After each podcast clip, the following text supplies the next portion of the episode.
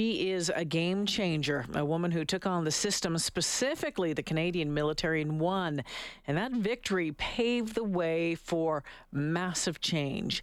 Now, you might remember you might know, you might not know this, um, that from the 1950s through the mid 1990s, LGBTQ plus members of the Canadian Armed Forces, the RCMP, and the Federal Public Service were systematically discriminated against, harassed, and often fired as a matter of policy and sanctioned practice.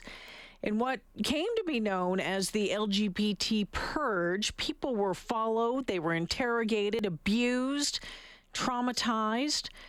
Well, our next guest sued the Canadian military, which eventually led to inclusion of sexual orientation as protected ground against discrimination and set the stage for LGBTQ plus equality in Canada. October is 2SL LGBTQ plus History Month in Edmonton, and uh, Michelle Douglas is in town as a part of the celebrations. Michelle, welcome to 630 CHED.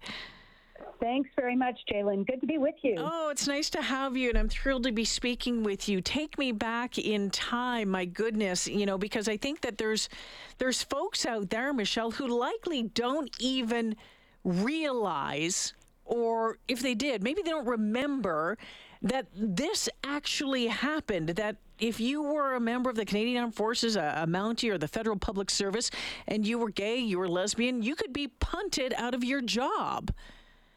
Yeah, it's it's really an incredible history that, as you say, not that many people realize or are aware of, and and that's part of what I'm going to be doing uh, here in Edmonton is is is talking about that history. You know, it's something that touched me personally, as you say. I loved serving as an officer in the Canadian Armed Forces. I wanted to do it as my career and, and was really off to a great start. I, I was a strong officer uh, in, in the military and yet still was fired in 1989. And I'm sure your listeners will be shocked to hear that my release documents say that I was not advantageously employable mm. due to homosexuality. Incredible. In, in 1989, my gosh, it wasn't that long ago. It really wasn't. And even when I was in the military, um, serving in what I hoped would be my my kind of life career, um, you know, I didn't even know about this policy until you know I, I fell in love mm. with a fellow officer, and she was amazing. But that's when I found out about this policy, this kind of codified discrimination that was on the books and you could be fired by it. Um, I was personally interrogated many times over many days, polygraphs, that kind of thing. And that's when I learned that I was being purged, just one of what we think now is about 9,000 people from the 50s to the 90s that experienced this kind of thing. It's an unbelievable history and so, still so unknown. Michelle, when you were going through that interrogation, which, you know, lasted quite some time, did you ever pause and go, hold it, uh, this Canada? Is this really happening? It, you know, it just seems so un-Canadian in yeah. the approach. I, uh, you know, I at the time I was young, like in my early 20s. Mm-hmm. I, you know, was being interrogated in hotel rooms by policemen. I didn't feel too confident, or was just kind of a, able to assert too many of my rights. Back at that time, I was um, pretty terrified, to be honest, and scared. Um, and you know, I, the kinds of things when you're very young, they, they leave an effect on you. And I know that for many folks who experience these kind of traumas, some were thrown into um, jail, uh, mm-hmm. you know, military police and that kind of mm-hmm. thing. And you know, it does have an effect. I've seen it over uh, the period of, uh, of time that I've been an activist, so about 30 years now. And we're trying to change that and, and tell the story of this time to so that people really don't have um, an unrealistic view of the journey we've actually traveled. In it was 1990, if I remember correctly, that you you filed that lawsuit uh, against right. the military. Tell us what happened that resulted in so much eventual change. Well, that's right. I, I launched a, a lawsuit. Uh, we, by then, um, you know, in the early 90s, had the benefit of the Charter of Rights and Freedoms, mm-hmm. and it was an early um, kind of landmark challenge using that uh, Charter of Rights. And um, on the eve of what was to be a three week trial, the military said, listen, we know we're going to lose this thing. Hmm. Uh, it just, our policies won't stand up. It's, it's discriminatory. And so they settled on the eve of, of that trial. And it, it changed things, um, you know, I mean, in a very substantial way. It ended the policy um, then and there and changed the lives of many who wanted to serve their country. They could do that then openly. And Canada was a real leader at that time. So 1992, when that happened, you know, think of the policy in the United States, mm-hmm. for example, it was more than a couple decades before their so-called "don't ask, don't tell" policy ended.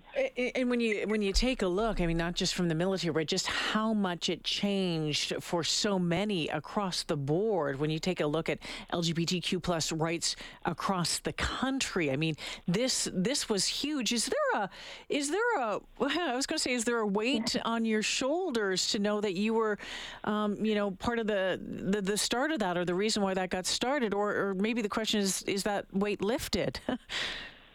Well, you know, I'm I'm immensely um, proud of that opportunity to have taken it on. I realize that it, it comes with some expectations, and I've tried to be a leader in the community, representing um, many folks who weren't able to mm-hmm. maybe speak up. Their families may have rejected them, or they just some went back into the closet. So I, I take this um, role quite seriously. It's part of what I'm doing um, today, and you know, telling the story, and it's what will happen tonight tonight um, here in Edmonton when we screen a documentary um, that really reveals in kind of the first person voice some of the stories of those who experienced this LGBT purge, mm-hmm. just like I did.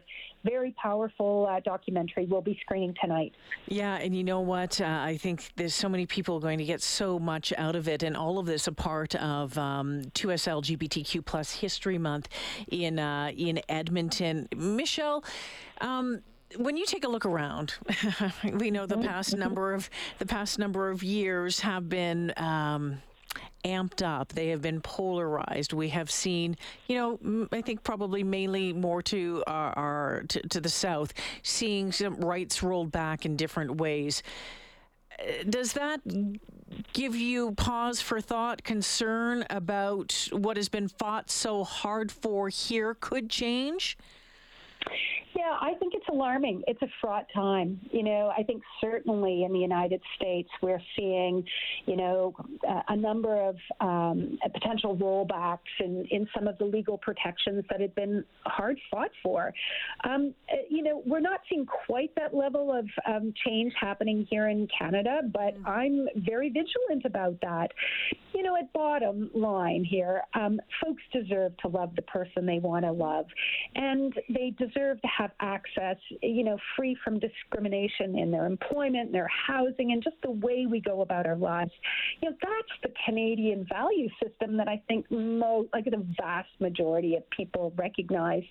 And at the very least, you know, try not to stand in, in the way of, of people having those basic fundamental rights of decency. That I think I still see that in Canada. Most people um, have no problem at all with that. And we can kind of get on with our lives being, you know, great contributors. Many are still serving in the Canadian Armed Forces. Mm-hmm. And what an, you know, an honor that that is to serve others. So, um, yeah, those are the stories I, I'm really trying to, to tell. You know, there's so much good that has eventually come out of this journey. We just don't want to see a rollback. Yeah, without a doubt, Michelle. And when you take a look, um, you know, obviously the Canadian Armed Forces been uh, under the gun, uh, uh, yes. you know, certainly over the past uh, number of years for a number of different reasons. But recently, some changes made when it comes to things like nail polish and, and hair and and that sort of thing. Is is this all a part? Is is it all a part of it being time? Like this is the time we're going to keep making this system more inclusive. That's exactly what it is. I think you've just expressed it beautifully. You know what? The, the workplace is a place where you want to bring your authentic self, not be, you know, so consumed by, you know, a prohibition on, for example, nail polish. There are much bigger issues in workplaces, right? And so I think this is a modernization effort, an effort to deal with toxic culture in the Canadian Armed Forces in particular.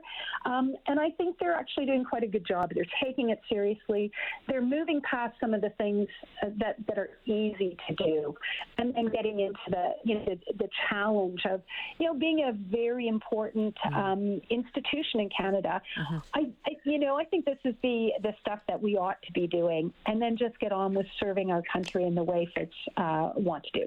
Michelle Douglas joining us this afternoon. Michelle, the executive director of the LGBT Purge Fund, uh, a veteran of the Canadian Armed Forces and really a game changer. That's what I'm going to call you. You're a game changer, a powerful so woman. Uh, Michelle, um, I hope tonight's event goes well. Remember, Chris, at the uh, Metro Garneau Theaters uh, this evening? Exactly right. At 6:30, everyone's welcome. It's free of charge, and we'd love to see many people out there. We'll do a Q&A after, and uh, this is a great opportunity to gather as a community. Thank you for making time for us this afternoon. I sure appreciate it. My pleasure. Thank you. Take care. Michelle Douglas joining us this afternoon again. If you want to find out more about uh, that purge, the LGBT purge, yeah, you can find out uh, that event 6:30 tonight, Metro Garneau Theaters, a Q&A afterwards. Let's